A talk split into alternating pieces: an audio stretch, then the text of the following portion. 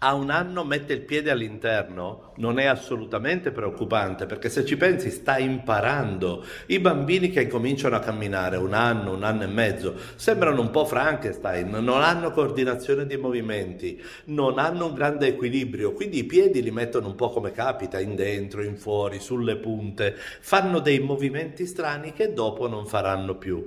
Quindi a meno che il piede messo male non sia stato segnalato alla nascita, che allora è un piede torto congenito è un'altra cosa, il piedino messo male all'anno, l'anno e mezzo, anche fino ai due anni è perfettamente normale. Dai due anni in poi si incomincerà a controllarlo.